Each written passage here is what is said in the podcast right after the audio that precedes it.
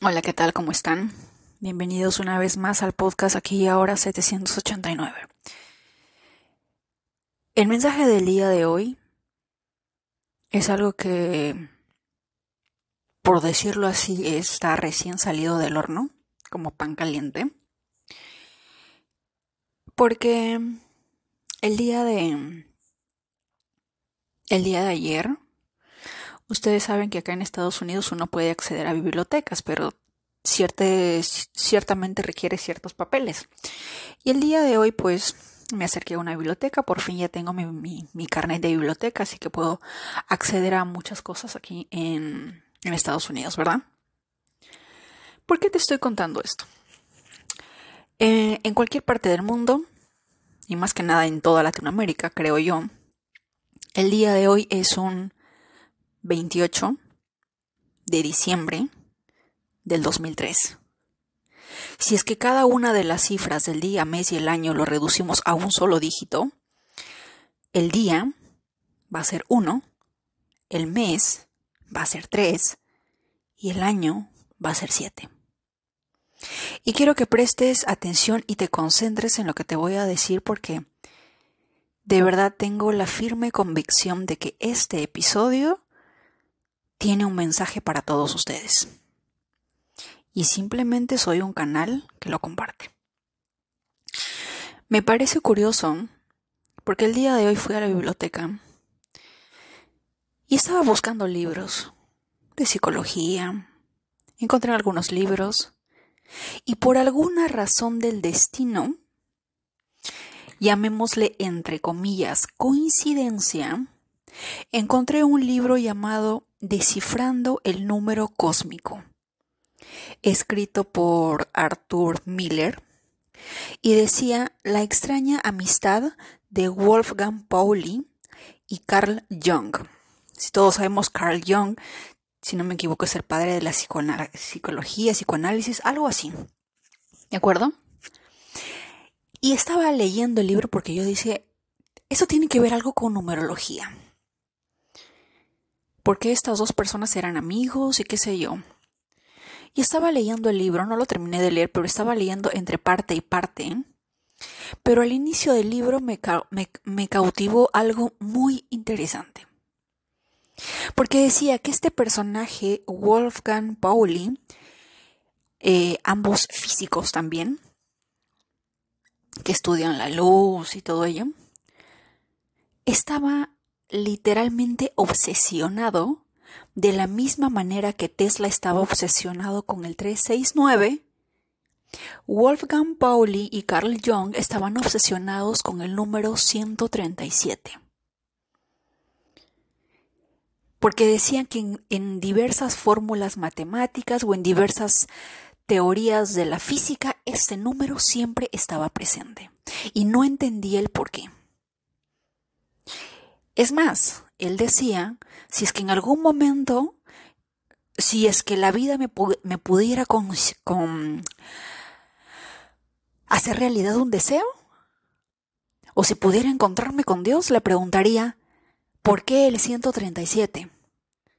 Porque no, log- no lograba entender o no, no, no encontraba la respuesta a ese número. Y me parece curioso que el día de hoy, que es un uno de día, un tres del mes y un siete del año, tú y yo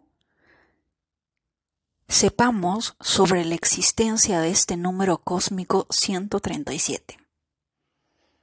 Olvidémonos por un momento de reducirlo a uno o dos dígitos y enfoquémonos en el ciento treinta y siete.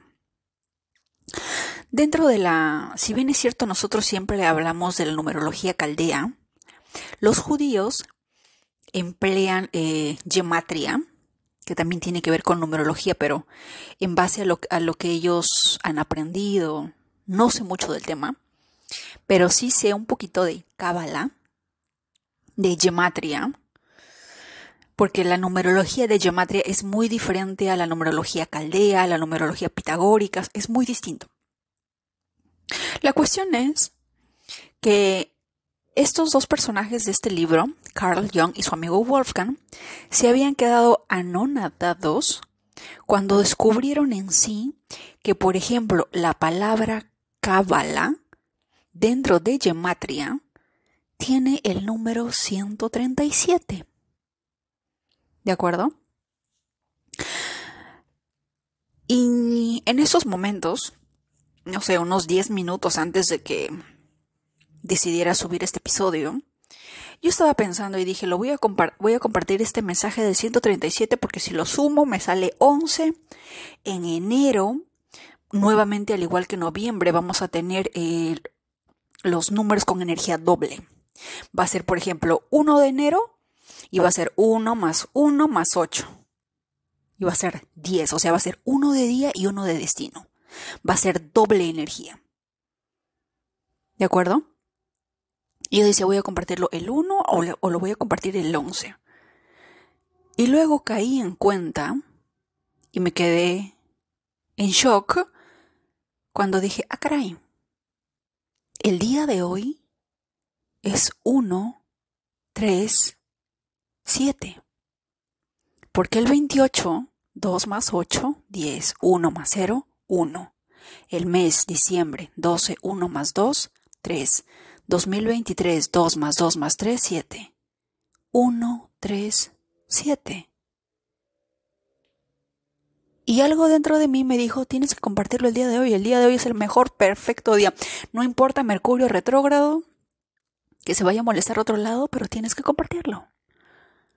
Y estaba buscando más información sobre el ciento treinta y siete y encontré una, un artículo que nos habla sobre este número. Y se los voy a leer, ¿de acuerdo? Presten atención porque de verdad es el mensaje que van a aprender. Tengo la firme convicción, la fe absoluta, la certeza absoluta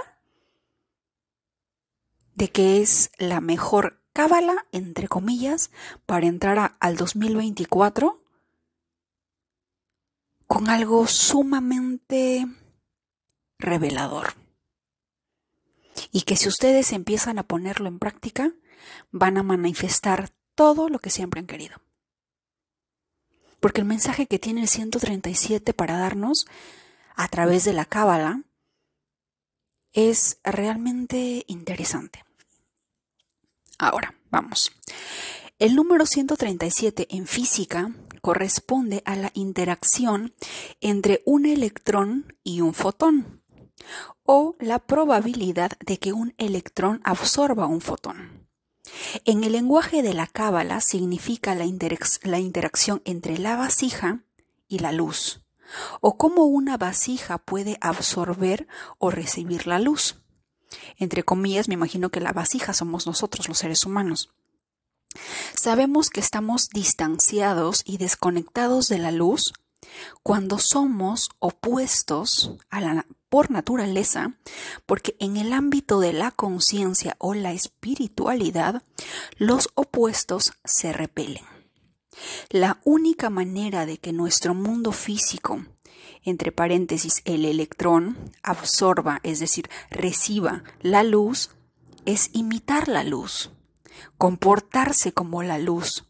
Y eso detiene la repulsión y a su vez provoca atracción. La pieza que falta en el rompecabezas de la física es la conciencia. Solo a través de la conciencia podemos absorber y conectarnos con la luz de forma duradera y permanente. ¿Cómo hacemos esto?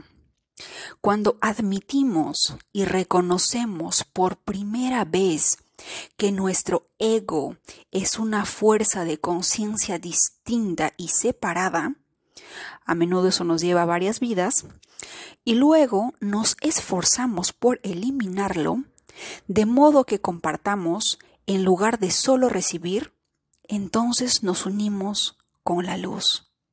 En otras palabras, la luz es la causa de la felicidad. Por lo tanto, cuando nos convertimos en la causa de la felicidad de otra persona, somos idénticos a la luz. ¿Cuál es la lección para llevar aquí? simple pero no fácil. En lugar de hacer realidad nuestros propios sueños, lo que nos desconecta porque estamos recibiendo todo lo contrario de compartir luz, debemos comenzar a hacer realidad los sueños de otras personas. Pero no te preocupes por dedicar tu tiempo y tus talentos a hacer realidad los sueños de otras personas. No tendrás que preocuparte porque el resto del mundo se esforzará por hacer realidad todos tus sueños. Ese es el secreto que se guarda desde hace mucho tiempo. Esa es la fórmula para la inmortalidad y el paraíso.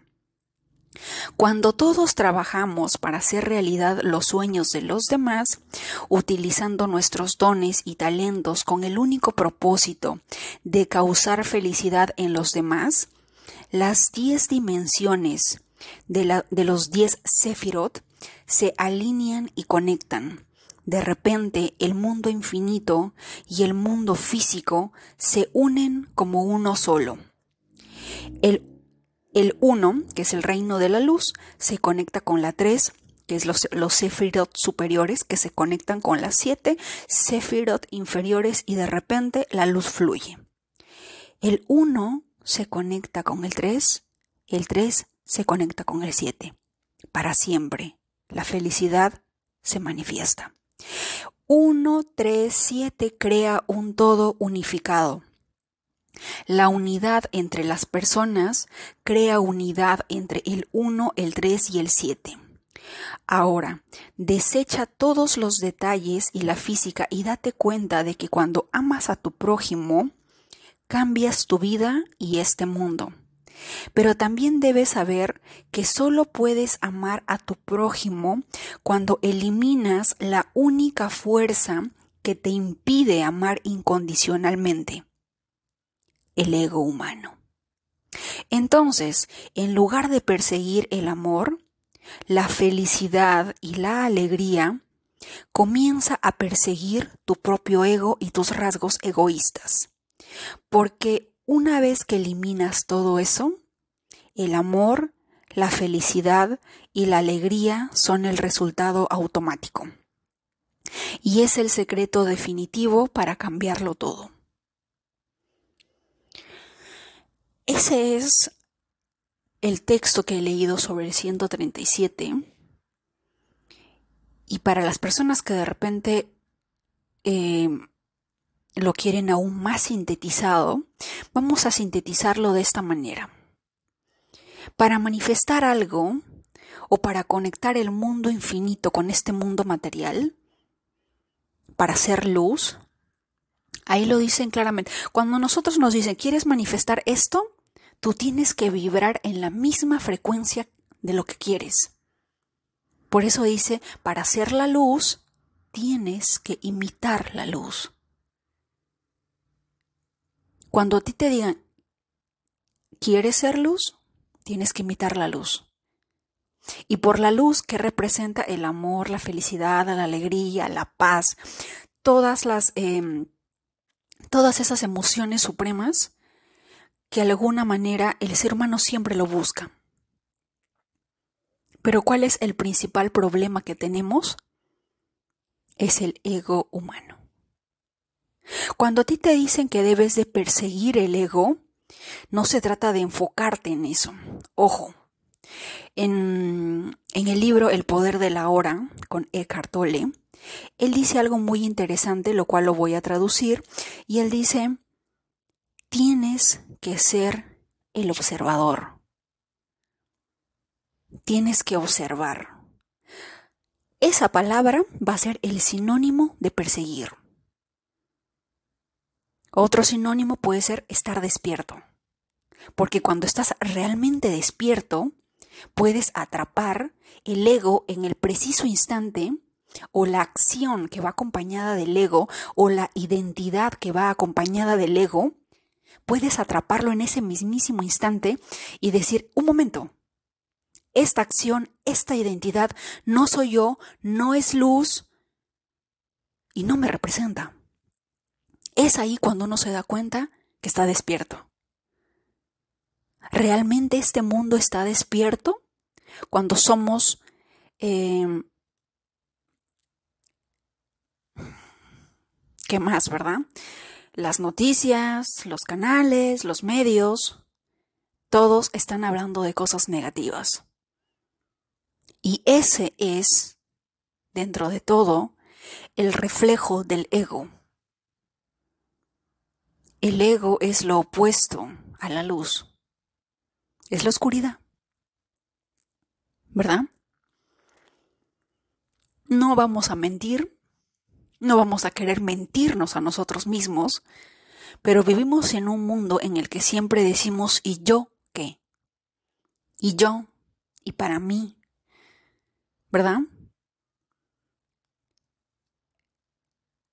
Y muchas veces va a ser un tanto difícil, más que nada porque traemos en la mentalidad de que las personas son egoístas, envidiosas, no sé, peleoneras, etcétera, lo, todo lo negativo que tú pienses. Y como son así, entre comillas, porque te venden esa idea, entonces, ¿cuál es tu defensa? Pensar en ti. Pensar en ti, ser tu prioridad, enfocarte en ti. Pero, si es que nos vamos al mundo de los negocios, por ejemplo, Este, el mundo de los negocios y el mundo de las personas que hacen grandes cantidades de dinero, etcétera, también nos dan ciertas pistas de cómo la luz genera más luz, ¿verdad? No es lo mismo una persona que, que crea un producto o un negocio para resolver un problema en el mundo, para resolver una, una preocupación que tú tienes sobre tu salud, sobre tu economía, sobre tu familia, sobre tu hogar, sobre tu país, etcétera, con otra persona que de repente solamente está haciendo un negocio, pero con el único objetivo de llenar sus arcas como Midas y no pensar en ti, ¿verdad?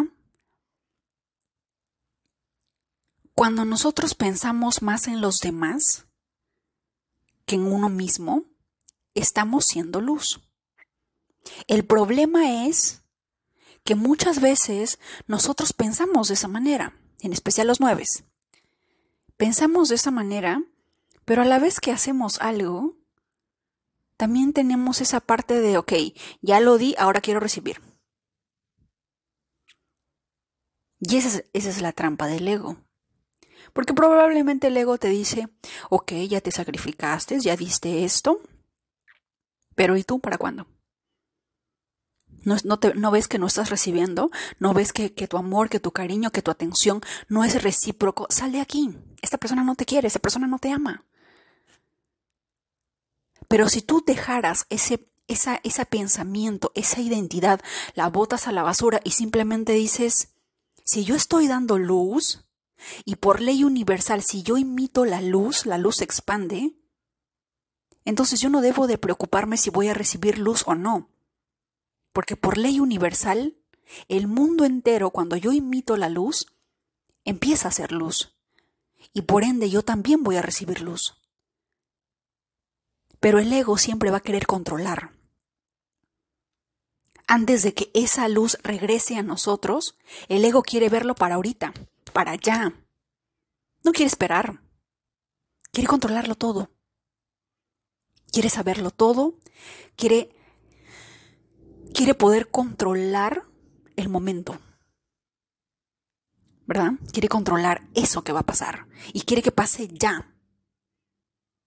Y ese es el origen de la infelicidad. Hace muchos años, a los dieciocho años, cuando dejé mi hogar, vivía con cierta persona. La mamá de esta persona, en cierto momento me dijo algo muy interesante. Ella era, eh, ella era seguidora de Dios, creo que era evangélica, cristiana, católica, no sé. Algo, algo que tiene que ver con los, con los evangélicos. Pero recuerdo que ella decía, en mis más oscuros días, cuando no tenía dinero, y estaba sumamente preocupada porque no sabía de dónde iba a sacar de comer para mis hijos, lo primero que pensaba es, Dios, Dejo, en tu, dejo esto en tus manos. Te lo dejo, tú verás cómo lo resuelves, tú verás de dónde, me, de, de dónde nos darás de comer, pero yo ya no me quiero preocupar, ya no puedo más. Ella simplemente lo decía, lo lanzaba y decía que en el transcurso del día venía alguien, alguna persona, y le decía, hermana, ¿cómo está? Le he traído esto, esto, aquello y lo otro, que no sé qué. O hermana, la vez pasada eh, me prestó esto, tome, tome el dinero de vuelta. Y así se resolvían las cosas como que mágicamente. ¿Verdad? ¿Y por qué pasa eso? No estaba concentrada, no estaba persiguiendo, quiero dinero, quiero dinero porque tengo que alimentar a mis hijos, quiero, quiero, quiero, quiero. No. Simplemente lo soltó, confió, tuvo fe y listo. Y dejó de pensar en ello. Simplemente lo lanzó al aire y siguió haciendo sus cosas. Siguió, no sé, limpiando los trastes, limpiando la casa y qué sé yo. Pero muchas veces nosotros cuando damos algo, cuando hacemos algo, cuando queremos manifestar algo, estamos sumamente obsesionados y queremos controlar el resultado final. O queremos para allá. La razón por la que Amazon es una de las empresas más exitosas es porque tiene un concepto que se llama Amazon Prime. Es que tú lo compras y a la... al menor tiempo posible lo tienes en tus manos, en tu casa. No te tienes que mover. ¿Mm? Dentro de, dentro de estos, estos años, el e-commerce ha crecido enormemente a lo largo del mundo. Y ya, no, y ya no todos tienen la misma predisposición de ir a un mall, de ir a la tienda. No. A un clic de distancia, desde la comodidad de mi hogar, espero uno o dos o tres días, o los días que haya sea necesario, y recibo mi producto. ¿Por qué? Porque todo lo queremos para allá. Como diría Miguel Ángel Cornejo, que en paz descanse, la tecnología de lo light. Todo lo queremos light y rápido. Que sea fácil, rápido, que no, que no nos cueste tanto sacrificio. Que se resuelva en un dos por tres. ¿Verdad? Pero todo eso tiene que ver con el ego. Cuando pensemos en el ego, pensemos en la oscuridad. Más allá de que cada uno de nosotros querramos manifestar un millón de dólares, cinco millones de dólares, como diría Tony Robbins eh, en su último libro eh, que habla sobre, la, sobre el dinero, él hablaba sobre cómo ciertas personas piensan que, por ejemplo, no sé, vamos a poner dos ejemplos. Un ejemplo. María quiere manifestar un millón de dólares, ¿ya? Y supuestamente tiene una charla con Tony Robbins. Y Tony Robbins le pregunta, ¿para qué quieres esos, ese millón de dólares? ¿Cuál es tu sueño? ¿Qué es lo que quieres lograr? Y María le dice, a ver, quiero, eh, quiero una casa y quiero poder tener eh, dinero suficiente para poder vivir a lo largo de mi vida. Y Tony Robbins lo que hacía en ese libro, porque ese libro tiene que ver sobre el dinero, no me acuerdo el título, pero es el último de los libros que sacó. Y él le decía, a ver, ¿cuántos años tienes? treinta y seis. Ok, tienes treinta y seis. Eh, ¿cuánto, cuánto, ¿Cuánto es tu sueldo? ¿Cuánto ganas? Tanto. Ok, vamos a multiplicar esto, o más o menos un sueldo promedio de Estados Unidos por el resto que te quede de vida. Supongamos, no sé, setenta, ochenta, o qué sé yo, ¿verdad?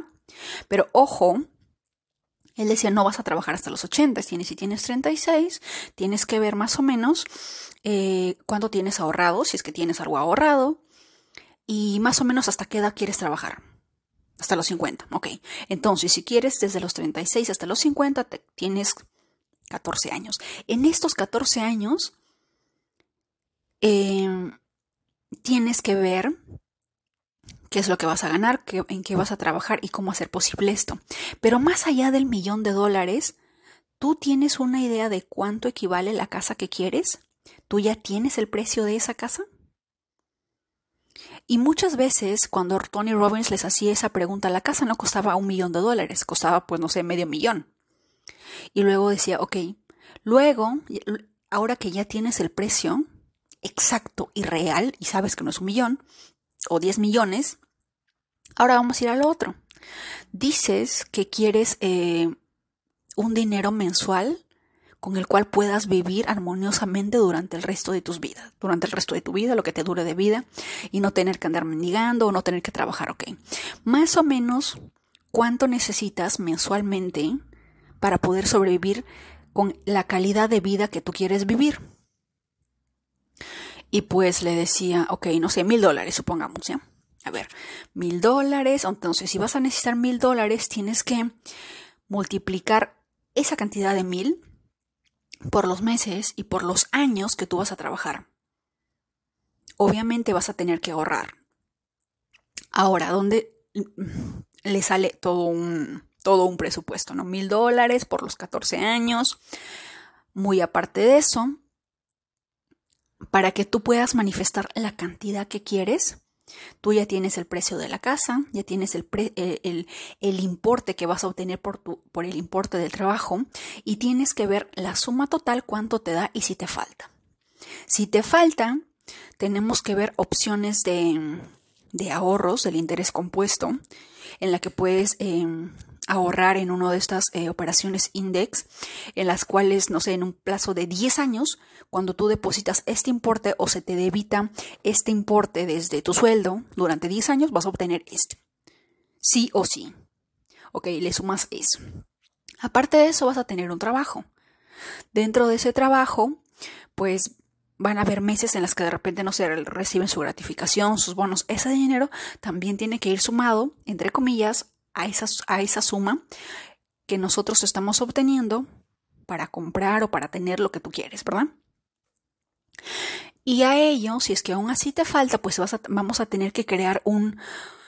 Vamos a tener que ponernos creativos y ver... Eh, Si se puede hacer un negocio, algo que a ti te guste, algo que te apasione, y que puedas hacer un negocio y que puedas crear con ello, no sé, que puedas tener unos ingresos, no sé, de diez mil dólares mensuales, veinte mil dólares mensuales, que te ayuden a lograr eso que tú quieres. Y ya, lo tenía resuelto, ¿verdad? Más o menos así, de alguna manera a veces nosotros queremos controlarlo todo. Y ojo que el trabajo de Tony Robbins es, es increíble, es impresionante. Pero cuando nosotros, de, sin la ayuda de Tony Robbins, cuando queremos manifestar, siempre vamos a querer controlarlo todo. Siempre. Siempre queremos controlarlo todo. Y probablemente, en un cien por ciento, ese sea el origen de la infelicidad. Más allá de querer manifestar millones de dólares, al final de todo, ¿qué es lo que realmente nos llevamos? En este último mes han fallecido personas eh, no cercanas a mí, pero han, fall- han fallecido personas relativamente eh, de amistades, amistades, sus familiares, ¿verdad? Y yo hablaba con una de mis amigas y les decía, y de toda esta, de este fallecimiento, ¿qué podemos sacar? ¿Qué se ha llevado ella? ¿Qué es lo que nos ha dejado ella? En Perú teníamos una, bueno, yo una conocida, no, no fue mi amiga, pero era la amiga de mi amiga. Ella se llamaba Yamini, que en paz descanse. Esta mujer era la energía del número cinco en todo su esplendor. Imagino que de repente un sol. Porque a esta chiquita le gustaba bailar como un trompo y nunca se le acababa la batería. Le encantaba bailar como ustedes no se imaginan. Ella vivía el presente o el ahora a través del baile, a través de la música. Y si... Y si yo le pregunto a mi, a, a mi amiga, que era la amiga de esta persona, ella me dice, lo único que recuerdo de ella es su energía. Esa pasión por bailar como un trompo sin cansarse. Y me dije, eso es lo que dejamos. No nos llevamos nada.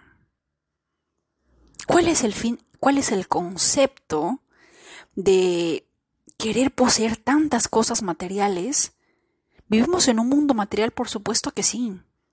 Pero ¿qué cosa material nos vamos a llevar al otro lado? Absolutamente nada. Nada. Si es que yo te pregunto, dentro de tu familia, ¿cuántos seres queridos se han ido? ¿Y qué es lo que te han dejado? Pueden ser que algunos se han dejado herencia, pero más allá de la herencia, lo que nosotros recordamos son las memorias, las emociones, los recuerdos que tenemos con esa persona. Cuando mi hermano falleció, el único recuerdo que se me vino a la mente fue un momento en el que yo estaba triste porque mi madre dijo algo negativo y corrí llorando. Y, y recuerdo que él me sostuvo de los brazos y me dijo, no importa lo que mamá diga, nosotros somos hermanos, tú eres mi hermana. Y otro momento que recuerdo es que en algún momento cuando él vino de, del exterior a, a Perú, fue la única vez en toda mi vida que recibí un abrazo de mi hermano mayor. Esos dos recuerdos, esas dos memorias, fueron lo que se me vinieron a la mente el día que supe que mi hermano había fallecido. ¿Tú crees que me pregunté qué me habrá dejado, cuánto dinero habrá dejado? No. Es lo último que se nos pasa por la cabeza. Es más, ni se nos pasa por la cabeza. ¿Qué sentido tiene si la persona que queremos ya no está? Puede ser que en este mundo haya personas, hijos, que en estos precisos instantes están preguntándose cuándo se van a morir mis padres para heredar esta casa. Puede haber personas, por supuesto que sí las hay. Pero también hay personas, también hay hijos, que el, la prioridad de ellos es cuánto tiempo más estarán sus padres acompañándolos. ¿Por cuánto tiempo más podré decir que tengo a mi madre o a mi padre con vida? Esa es su única preocupación. ¿En qué momento Dios los lleva, se los llevará y quedaré huérfano o huérfana? Este mundo es dual. Hay personas buenas como hay personas malas. Pero con el ciento treinta y siete nos queda claro que existe la luz y la oscuridad. Y si queremos ser luz, tenemos que imitar esa luz. Entonces, ¿qué mejor Kabbalah para el dos mil veinticuatro que entrar con un, en un nuevo estado de conciencia y en vez de preguntarme cómo quiero hacer mis sueños realidad? Preguntar al universo, a los creadores, ¿cómo hacer realidad el sueño de otras personas? ¿Cómo ser luz? ¿Cómo imitar la luz? Quiero que medites, quiero que pienses, quiero que te levantes, te vayas a acostar, almuerces, cenes, desayunes, te comas un taco, una enchilada, pensando en el ciento treinta y siete. El número místico que codifica el secreto del universo. ¿Quieres manifestar? Piensa, medita en el ciento treinta y siete. ¿Por qué razón, motivo, circunstancia? Y para que los que no me creen, no creo en las coincidencias. Y me parece sumamente descabellado y jalado de los pelos que este número no solamente llegue a mi vida, sino a tu vida, tú que me estás escuchando, un día veintiocho de diciembre del dos mil veintitrés, y que si el día, el mes y el año lo reduces a un solo dígito, nos da uno, tres, siete.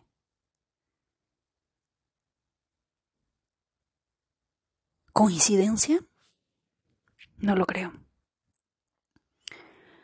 No lo creo. No. Me niego a creer en las coincidencias. ¿Por qué motivo, razón o circunstancia estaremos juntos descubriendo este número místico, el, el ciento treinta y siete, qué cosas vienen, por qué motivo, no sé. O sea, pude haber elegido de cientos libros, n libros, pero ¿por qué escogí este libro? ¿Y por qué caí en cuenta que estos dos personajes buscaban durante toda su vida el significado del ciento treinta y siete? Y que en diversas partes de la física cuántica, la teoría de los números, este número está presente como un chicle. ¿Por qué? Ahora, cuando lo reducimos a, a dos dígitos nos va a dar once. El número once, hay dos grandes personas, si no me equivoco, que son once. Eh, uno de ellos es Tony Robbins. Él es número de destino once. La infancia de él, para los que han leído su biografía, no ha sido nada fácil. Pero si, pero si es que no, pero si es que no lo puedes ver, googléalo. Si es que eres un once de, de día, de mes, de año también puede ser posible, o la sumatoria de toda tu fecha es once, eres un número maestro once y está relacionado con el uno tres siete. Tú más que nadie tienes la responsabilidad de ser luz para el mundo.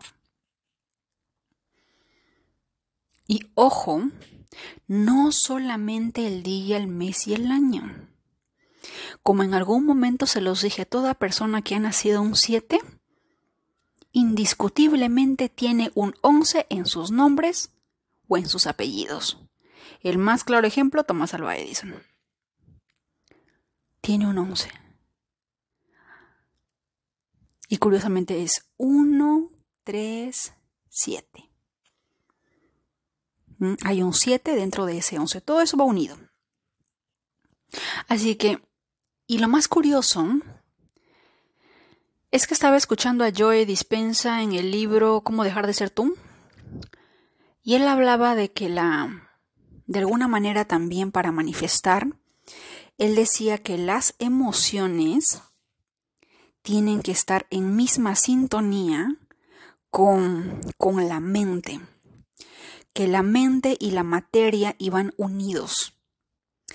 Cuando la mente y la materia iban en una, en una misma vibración, en una misma música, la manifestación se hacía realidad. Si la mente y la materia van de la mano, y ojo, teniendo en cuenta que la mente, si es que le ponemos un número, es siete, y lo dice la naturaleza humana, es el número de la mente, la inteligencia, pues, de alguna manera, el cuerpo o la materia, de alguna manera también es siete. Porque son uno, ¿verdad? Las emociones tienen que ver mucho con el número nueve. El once también tiene que ver con emociones, pero de una manera mucho más... mucho más sublime, mucho más elevada de alguna manera, de acuerdo a algunos numerólogos que hablan sobre el once. ¿De acuerdo? Pero el nueve habla de las emociones. Y les voy a decir por qué.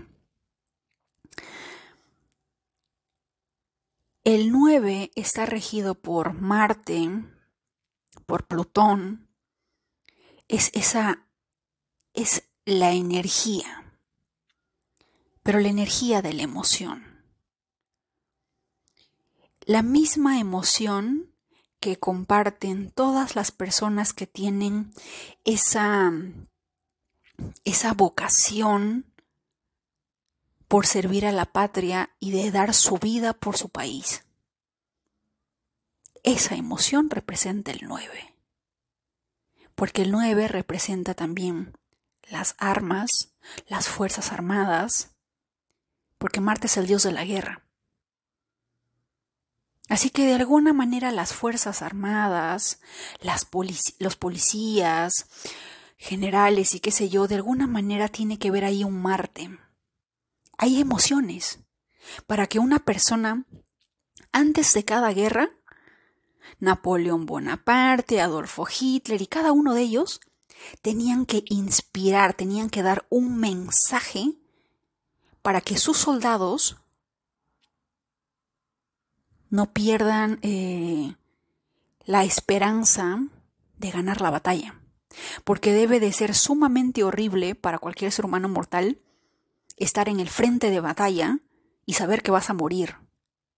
Pero si viene alguien y te dice, hoy día no vas a morir, hoy no vamos a morir, hoy lo vamos a dar todo. Hoy vamos a hacer historia porque vamos a defender nuestro país, porque vamos a darlo todo, porque vamos a hacer esto, que aquello y lo otro. Lo último en que vas a pensar es en el miedo a morir. Porque vas a pensar en algo más grande. Vas a pensar en el legado. Y me imagino que Hitler, Adolfo, bon- Napoleón Bonaparte y muchos generales en algún momento también les dirán a estos soldados que su vida no solamente vale su vida, vale la vida de cada ciudadano que esté en ese país, de cada niño, de cada madre, de cada padre de familia, que va a poder vivir en libertad, que va a poder vivir en un país libre. ¿Por qué? Porque ellos están dando la vida para que su país sea libre, para que su país eh, no caiga en la guerra o no caiga en manos enemigas. Hay emociones metidas ahí, ¿verdad? Eso es el nueve. Obviamente el nueve, cuando está en pleno ego, lo único que va a causar es, pues, obviamente, guerra, porque lo hace desde la ira, ¿verdad? Y bueno, vamos a entrar al año dos mil veinticuatro. Vamos a hablar un poquito sobre la astrología china. A partir del diez de febrero empieza el año del dragón. Todos los nacidos el año mil novecientos ochenta y ocho, más doce, no me acuerdo cuánto es, pero cada doce años se repite el, el, mismo, el mismo signo. Así que vamos a empezar el año del dragón. Ahora, más allá de el año del dragón, aquí hay una pequeña advertencia porque el año del dragón es el enemigo del perro. Así que el otro año quiero que observen la energía, el estado de ánimo de nuestros amigos de cuatro patitas y las personas nacidas en el año del perro. Recuerden que hasta el diez de febrero tienen de alguna manera para empezar, para hacer todo lo que tengan que hacer. Porque ya les he dicho que en tu año enemigo tienes que estar en modo año sabático, modo quieto, de alguna manera, porque al empezar algo en tu año enemigo, se crea como una, una bola de nieve, porque si bien es cierto, es tu, es tu número enemigo, tiende de alguna manera a ofrecerte excelentes oportunidades que tú piensas, ah caray, es mi año, pero es una trampa. Muchas personas que han, que han sido seducidas por esa energía, de alguna manera se, se, eso que han empezado se, se ha amplificado como una bola de nieve y en algún momento ¡pam!, les dio en la cara y terminó mal. Por eso, si es que tú naciste en el año del perro, si tú, tus hijos, algún familiar nació en el año del perro, recuérdales estar en modo quieto, modo año sabático, modo relax, chill, hakuna matata. Porque lo que sea que empiecen, si es que les ocurre casarse, si es que se les ocurre, no sé, tener un hijo y eres un dragón, pues sepas que no, que por un momento, por algunos años va a ser probablemente difícil, pero en algún momento la bomba va a explotar. Tengan mucho cuidado. Los chinos no son ignorantes. La, los estudios que hayan tenido que realizar Confucio y todos los chinos para poder llegar a eso de la astrología china, y por más y por más eh, escéptico que tú seas, el más claro ejemplo de todo esto es que China está donde está por muchas razones materiales, de conocimiento, de esfuerzo, de trabajo duro, pero también recuerden que el trabajo duro, lo material, va unido a lo místico, a lo espiritual. Y si es que esos dos se alinean, tienen el poder para materializarlo todo. y no por nada China está próximo, o si no ya es una potencia mundial. ¿Ustedes imaginan si nosotros, cada uno de nosotros, pudiésemos alinear lo mismo, lo material con lo místico, y pudiéramos, no sé, hacer de México, de Brasil, de Perú, de Guatemala, de Nicaragua, de Argentina, potencias mundiales? ¿Cuán desconectamos, cuán desconectados estamos nosotros? Yo quiero pensar que en los próximos años, porque ya estoy viendo algo muy interesante, es el sueño mexicano. Qué lindo sería ver a México como potencia mundial. Qué lindo. Lo cual puede ser, y lo digo porque, porque si mal no recuerdo, México tiene ahí un ocho o tiene un Escorpio, un Marte metido ahí. A lo mismo que India. India también tiene eh, su ocho de destino, y India en los próximos años está próximo a ser eh, potencia mundial. Están demorando un poco, pero va en camino a ello. Y México de alguna manera también comparte ese mismo número. Y dije, ah caray, eso es muy interesante. El otro, el otro, el año que viene es un, el, es un año personal, ocho, ¿verdad? Ojo, por el año, ¿verdad? Por el año dos mil veinticuatro es ocho. Muchas personas están diciendo que es el año del dinero, del poder y qué sé yo. Por supuesto que sí. Pero no nos olvidemos que el ocho lo rige Saturno. ¿Saturno quién es? El dios del karma. Así que si tú naciste un ocho, tu nombre suma ocho, o tienes un número de destino ocho, procura ser luz. Porque si se te ocurre ser oscuridad, el karma te la va a devolver mucho más rápido, porque estás en un año ocho. Y así no seas ocho, al estar en un año muy saturnino, que tiene que ver con... Eh, siempre les he dicho que Saturno es el padre un poco militar, que te va a poner en regla, te va a poner en disciplina, levántate a estas horas, tienes que trabajar en esto, tienes que hacer esto, aquello y lo otro. Tienes toda esta tarea que hacer desde las seis de la mañana hasta las siete de la noche, y, y recién te puedes ir a dormir. A las siete ya tienes que estar durmiendo. Algo así es Saturno. Ahora, imagínate esa energía. Y que se te ocurra de alguna manera, no sé, ser un poquito eh, irresponsable, querer hacer daño a otros, ¿verdad? Lo que la energía se te va a devolver. Así que tengan mucho cuidado en de repente lastimar sin querer o queriendo a otras personas, porque la energía va a regresar. ¿De acuerdo? Es el año del dinero. Por supuesto que sí. A Saturno, nada le encanta más a Saturno que el trabajo duro. Y para muestra les voy a dar un ejemplo. El día de hoy también estaba leyendo otro libro.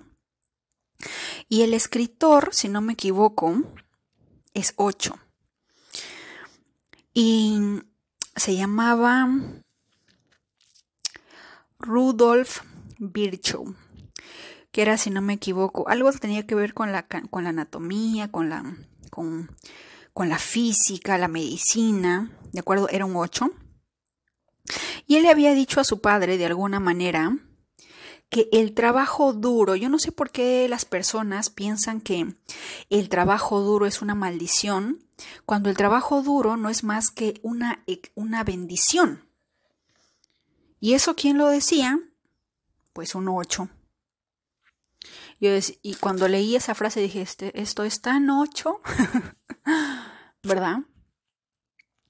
Todas las personas que han nacido un ocho probablemente les encanta trabajar. Es, es energía Capricornio, ¿verdad? Capric- ah, estamos en temporada de Capricornio. Es curioso que estamos en temporada Capricornio. Y vamos a entrar a un año dos mil veinticuatro que también es energía Capricornio, porque Capricornio y el número ocho comparten el mismo regente, que es Saturno. ¿Correcto?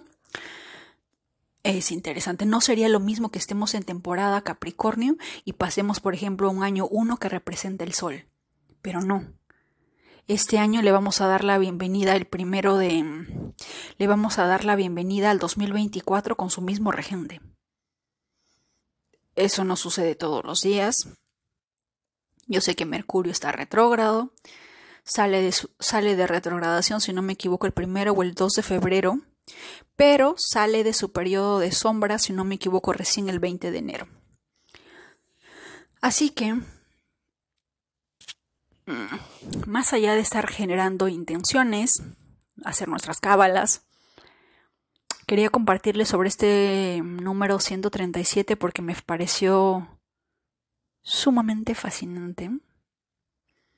Y que el día de hoy que yo haya descubierto, que tú y yo hayamos descubierto este número juntos, en un día como hoy, no, no sé. Es como si en estos precisos momentos, tú que estás escuchando el podcast en este preciso instante y yo estuviésemos viendo en conjunto el once once. Y sabemos y supiéramos dentro de nuestra conciencia que algo va a pasar, que algo se está gestando en el universo, que algo está por venir, que algo está cambiando. Porque para que tú encuentres este número, tú y yo debemos de estar alineados con algo. Probablemente hemos, no sé, el universo debe decir, están alineándose, están evolucionando como Pokémones, están mejorando, están siendo luz, están uniéndose a la luz. No estamos en el bando contrario, por lo tanto, hay que darles más luz, ¿verdad? Y la certeza, que no te quepa duda de que este mensaje es para ti, es porque el día veintiocho de diciembre de dos mil veintitrés va tan de acuerdo con el uno tres siete que, que literal no hay espacio a duda. Ni siquiera hay para, ni siquiera hay para levantar la mano y decir, pero universo, espe... No. Porque el día te refleja ese número y te dice así, no es coincidencia. Estás listo para algo, algo va a pasar, algo se está gestando, algo está en camino, prepárate. Y dudo que sea algo malo. Lo dudo. Porque si este número es luz, es imposible que recibas oscuridad. Pero eso sí te dice que lo opuesto al ego es la luz, el ego es la oscuridad. Sé el observador, captura ese, ese, momento, ese momento presente en el que tú sientas que el ego está tratando de apagar la luz. Ese es el mensaje del día de hoy. Les mando un fuerte abrazo. No sé qué vaya a pasar, pero estoy sumamente segura que es algo sumamente bueno para todos nosotros. Se viene un año maravilloso, espectacular. Y simplemente se nos pide ser luz, imitar la luz. Y más allá de pensar en mis sueños, piensa en el sueño de los demás, porque también los demás estarán haciendo lo posible por hacer realidad tus sueños. Esa es la ley máxima de la vida, la ley máxima de este mundo, de este mundo material, de todos estos universos conectados entre sí que somos cada uno de nosotros. ¿De acuerdo? Que tengas un excelente día o noche.